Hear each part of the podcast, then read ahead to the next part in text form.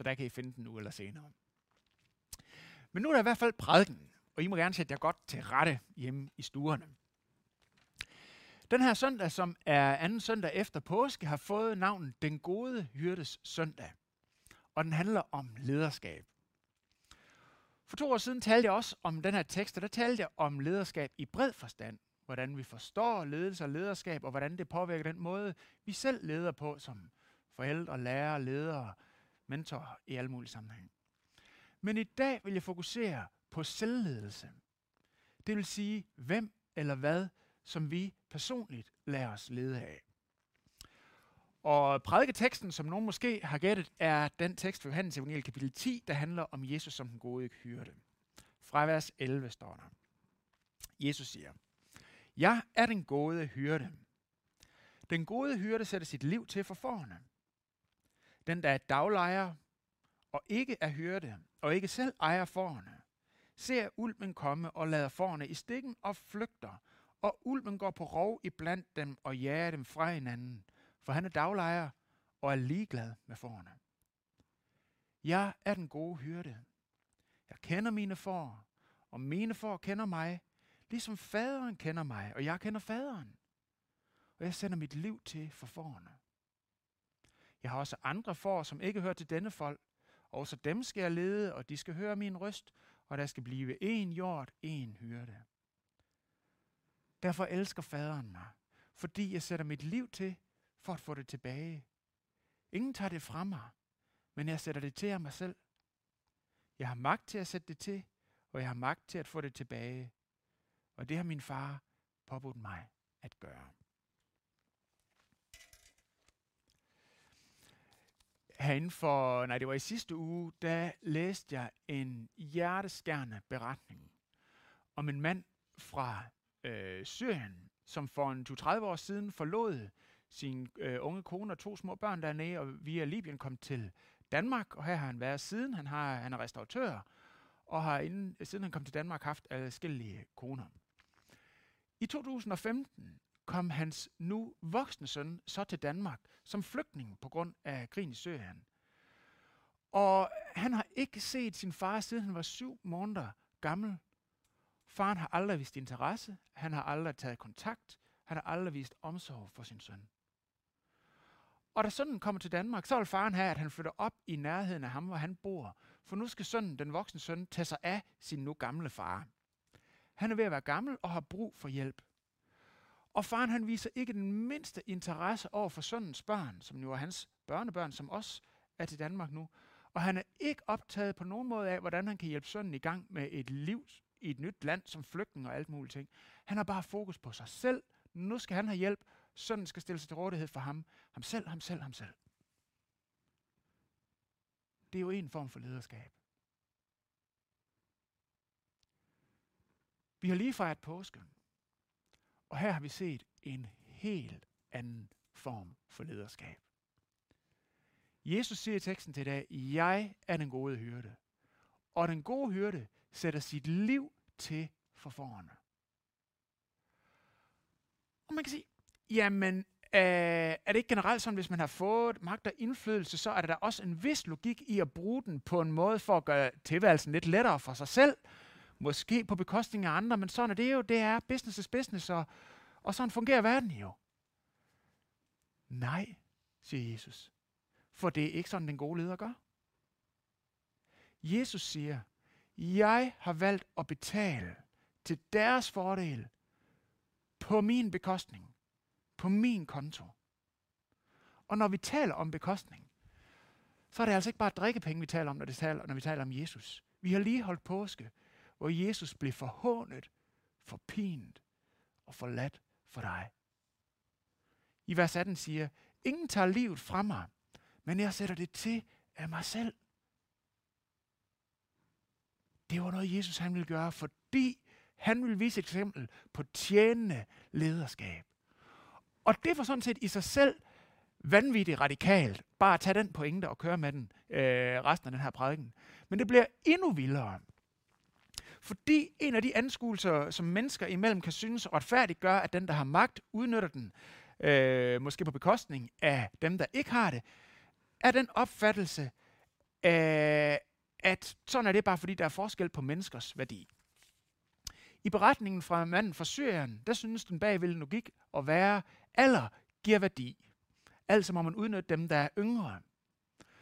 Og flere af jer har øh, måske prøvet at være lærling på en øh, byggeplads, hvor logikken var lidt den, at lærlingen ham må man gerne behandle dårligt, fordi han er jo lærlingen. Han er jo yngste mand. Samme logik. Et andet eksempel.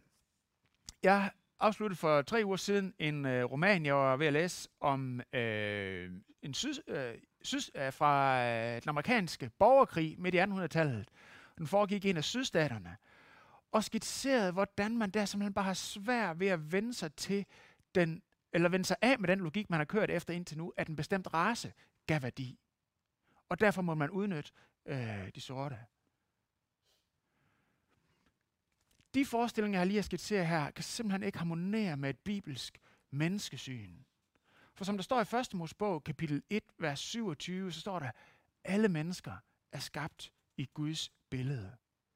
Det vil sige, at et hvert menneske er bærer af Guds billede, er ønsket af ham, har indbygget værdi og formål fra ham, fordi det er et menneske. Det er det bibelske menneskesyn. Men Jesus han bliver utrolig fræk i sit billede, øh, billedsprog i den her øh, beretning til i dag. Han bruger nemlig billedet af øh, for og så en hyrde. Og øh, altså, på Jesu tid, for det var nogen, man spiste. Det gjorde Jesus også. Han var ikke ideologisk veganer. Han spiste kød. Han spiste for og men de spiste dyr, fordi at dyr har ikke den samme værdi som mennesker. Og jeg er ked af at sige det, men i øh, den her tekst i dag, der er det altså også der er forhånde. der er det også der er forhånde. Og hvad er pointen lige?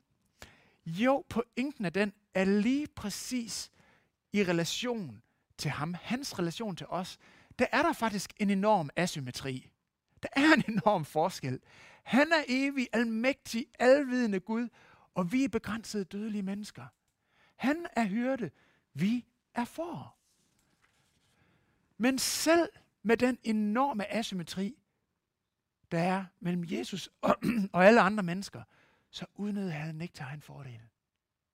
Selvom der er enorm asymmetri, så udnyttede han ikke til egen fordel.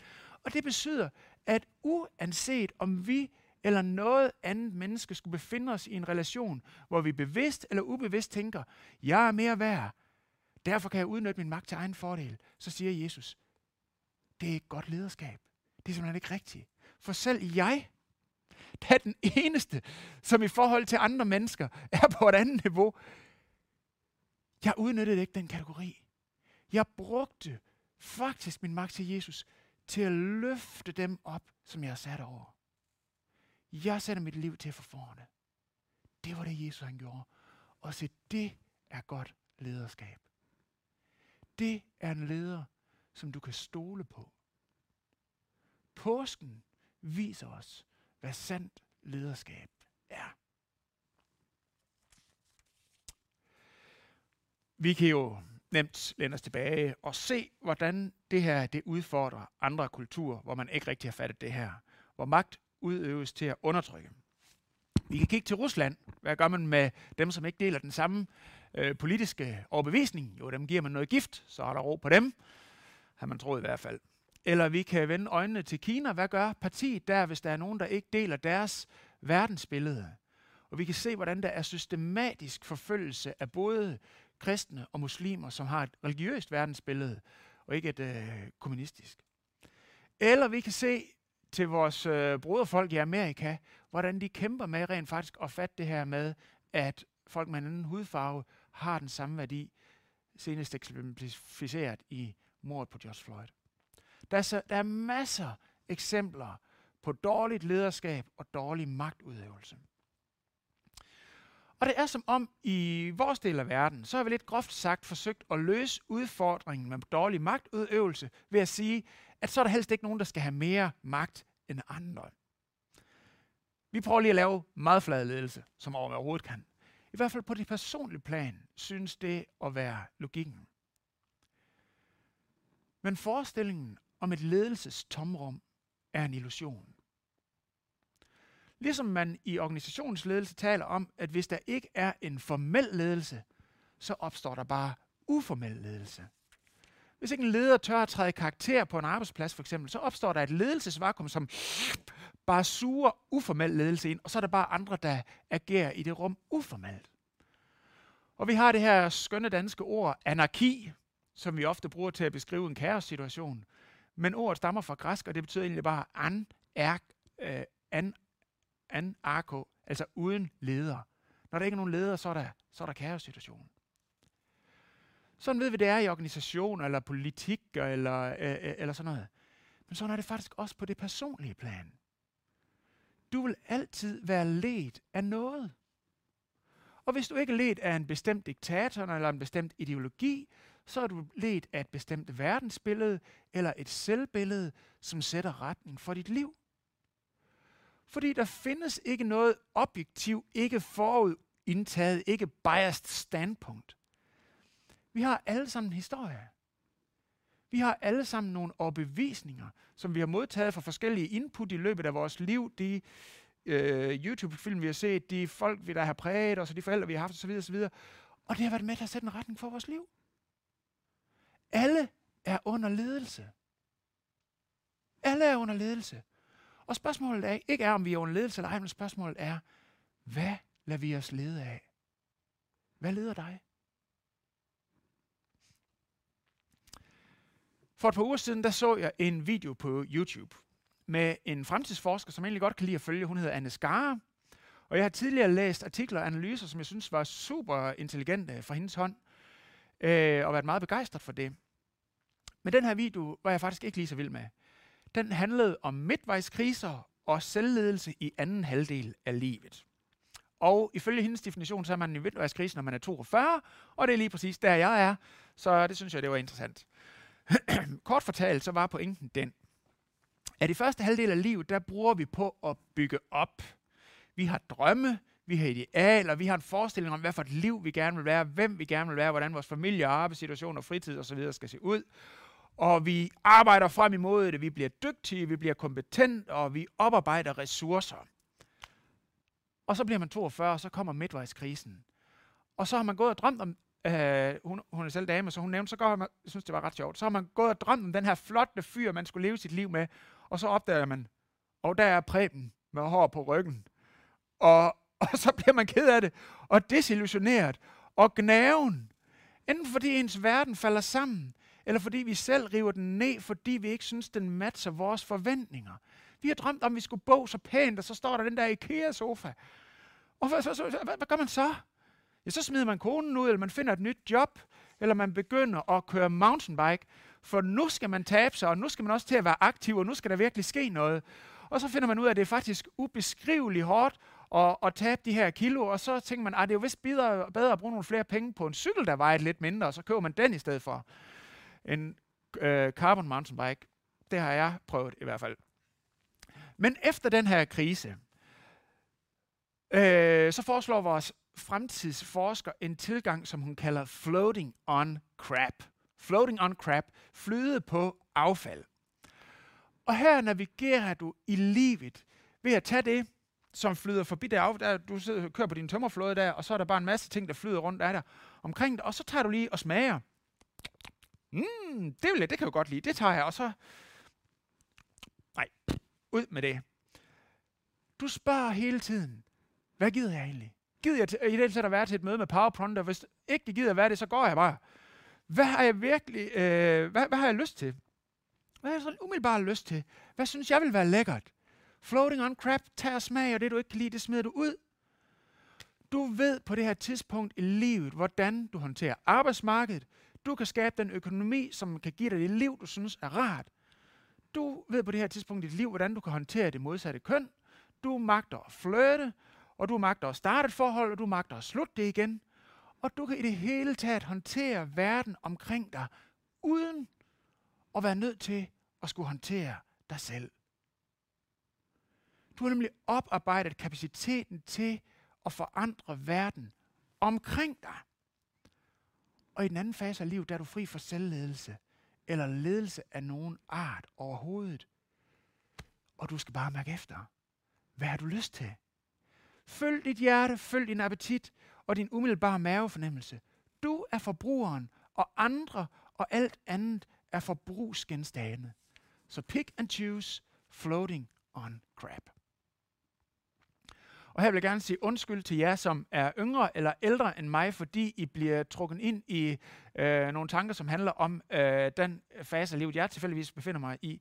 Men jeg tror ikke, at det her dilemma bare omhandler en bestemt livssituation, men om vores kulturs forestilling om den ideelle livssituation. Og jeg vil invitere jer med på et tankeeksperiment. Prøv at forestille dig, at du står 40 år ude i fremtiden og ser tilbage på, hvad der har ledt dig til det sted i livet. Og spørgsmålet er, tror du selv, at dit eget hjerte vil lede dig til et bedre sted om 40 år, end hvis du konsekvent følger Jesus? Tror du, kulturen vil lede dig til et bedre sted om 40 år, end hvis du konsekvent følger Jesus? Helt ærligt. Hvad tror du, der vil lede dig det bedste sted hen? Hvad, hvad vil lede dig til et sted med dybe, meningsfulde og vedvarende relationer? Hvad tror du kan lede dig til et sted med en dyb, meningsfuld hverdag? Hvad tror du kan lede dig til et sted, hvor du hviler i fred i, at tilværelsen faktisk har et større formål, og du får lov til at være med i det? Her nu kan det måske lyde som en udfordring, hvis jeg siger til dig, tør du følge Jesus? Men vil du være set over et 40-år perspektiv, så synes jeg, det er en langt mere foruroligende, hvis vi skulle tænke, jamen jeg skal selv finde vej i det her. Og ved du hvad, langt de fleste mennesker i verdenshistorien har simpelthen ikke haft det synspunkt, at de selv kunne finde vej igennem livet. Fordi når først livets bølger, de går op og ned, og det, vi tænker, hvad, bliver, går øh, båden under her, eller bliver den smadret mod klipperne, så har vi brug for at kaste et anker, for at få fat i noget, som er stabilt. Og ved du hvad, det gør vi simpelthen ikke ved at smide ankeret ind i båden. Det gør vi ved at smide ankeret uden for os selv, ud i noget, der holder. Så jeg synes, det meget mere relevante spørgsmål er, i stedet for at spørge, tør du følge Jesus, så tør, tør du følge din egen umiddelbare appetit og mavefornemmelse? Tør du det? Tør du det? Det synes jeg er et meget mere øh, udfordrende spørgsmål. For vi kan ikke selv finde vej igennem livet. Og de gode nyheder er, at det har heller aldrig været meningen. Vi er derimod kaldet til at lade os lede af ham, i hvis billede vi er skabt. Vi er skabt ved ham. Vi er dyrt købt af ham. Og mange af jer, som sidder og ser med, vil også være døbt til at tilhøre ham. Den gode hyrde ejer os. Vi er hans. Vi er hans ejendom, og han har omsorg for os. Vi lægger ham på sinde. Og derfor taler han til os og viser os vej. Han spørger ikke, hvad kunne du tænke dig? Eller hvad synes du selv, der kunne være bedst? Eller hvad har du lyst til? Nej, han sætter grænser. Og han stiller krav som en rigtig leder. Men ikke nok med det. Han sætter sit liv til for, at vores liv skal lykkes. Han siger, jeg er den gode hyrde. Han siger bare ikke, han siger ikke, jeg er en okay hyrde, eller jeg er en blandt mange, jeg er, men han siger, jeg er den gode hyrde. Jeg er kommet til et sted, hvor i mit, i mit personlige liv, hvor jeg kunne sige, from now on it's surfing on crap, eller floating on crap. Og det kunne man vælge. Men jeg har bestemt, at den Jesus, som jeg har fulgt indtil i dag, ham vil jeg også fortsætte med at følge i anden halvdel af mit liv. Og så kan man så spørge, er det så fordi, Mads Peter, du har lavet en god cost-benefit-analyse, du har evalueret Jesu lederskab og kommet frem til den konklusion, at uh, det kan godt betale sig. Det kan godt svare sig, som vi sagde, der var kommet frem. Og jeg vil sige, nej, sådan fungerer det faktisk ikke for mig. en af mine øh, forestillinger om godt lederskab, det er øh, synlig og nærværende ledelse. Men jeg må sige, at jeg har faktisk oplevet perioder i mit liv, hvor jeg oplevede Gud som fraværende. Det kan jeg ikke forstå. Det synes jeg har været svært. Jeg har også øh, i mit liv oplevet modgang og langtidssygemelding på egen krop. Det troede jeg faktisk ikke var en del af pakken. Jeg har oplevet mange ting, jeg ikke kan forstå, som jeg ikke har en forklaring på, som er modsætningsfyldt i forhold til min egen forestilling om god ledelse. Men gennem alt det, så har jeg tillid til, at hvis der er nogen eller noget på overfladen af den her jord, som er værd at stole på, så er det Jesus. Så er det Jesus. Og bottom line, så handler det simpelthen om, at jeg har set ham hænge på korset for min skyld. Givet sit liv for mig, ikke fordi, at han havde brug for det, men fordi jeg havde brug for det. Det handler om, at jeg ved troen har fået lov til at møde den opstandende Jesus, og hørt ham dele sin 100% ædle vision for, hvordan han gør det her, den her verden til et bedre sted, ved at genåbne relationen ind til Gud, hans far, fra hvem alting startede, dengang han skabte verden, og fra hvem alting stadigvæk starter, al kærlighed, al mening, alt godt starter har sit udspring. Og jeg har hørt ham tale om, hvordan han gradvis vil forny og forskønne mit indre, relationer og fællesskaber og samfund omkring mig. Stille og roligt. Han har ikke lov, det sker sådan der, og så er det bare en lysrød sky. Men stille og roligt, en lang proces. Og jeg har hørt ham ved troen tale om, at han en dag vil komme tilbage og fuldende nyskabelsen af himmel og jord. Og jeg kan sige for min del, at jeg har fundet min leder. Jeg har fundet ham, jeg vil følge. Jeg har fundet min hyrde, som jeg vil lægge mit liv i hænderne på. Og jeg vil gå gennem ild og vand for ham, der gik gennem kors og død og opstandelse for mig. Jeg skal ikke prøve noget med floating on crap. Jeg tager riding with the king. Riding with the king. Amen. Jesus siger, jeg kender mine for, og mine for kender mig. Og jeg vil spørge dig, er der egentlig noget menneske, som kender dig helt til bunds? Som ved alt om dig? Som kender dine inderste tanker, dine inderste følelser, dit inderste håb, din inderste smerte, din inderste længsel og din inderste motivation? Kender du det egentlig selv? Jeg kan sige dig, den gode hyrde kender dig. Og det her ord, som står i teksten til i dag, når Jesus siger, jeg kender mine for, og mine for kender mig, det er ikke bare sådan at have kendskab til. Jeg kender deres CPR-nummer, har skimmet deres CV, og ved sådan overordnet data. Nej, ordet kender her hører hjemme i kærlighedens sprog.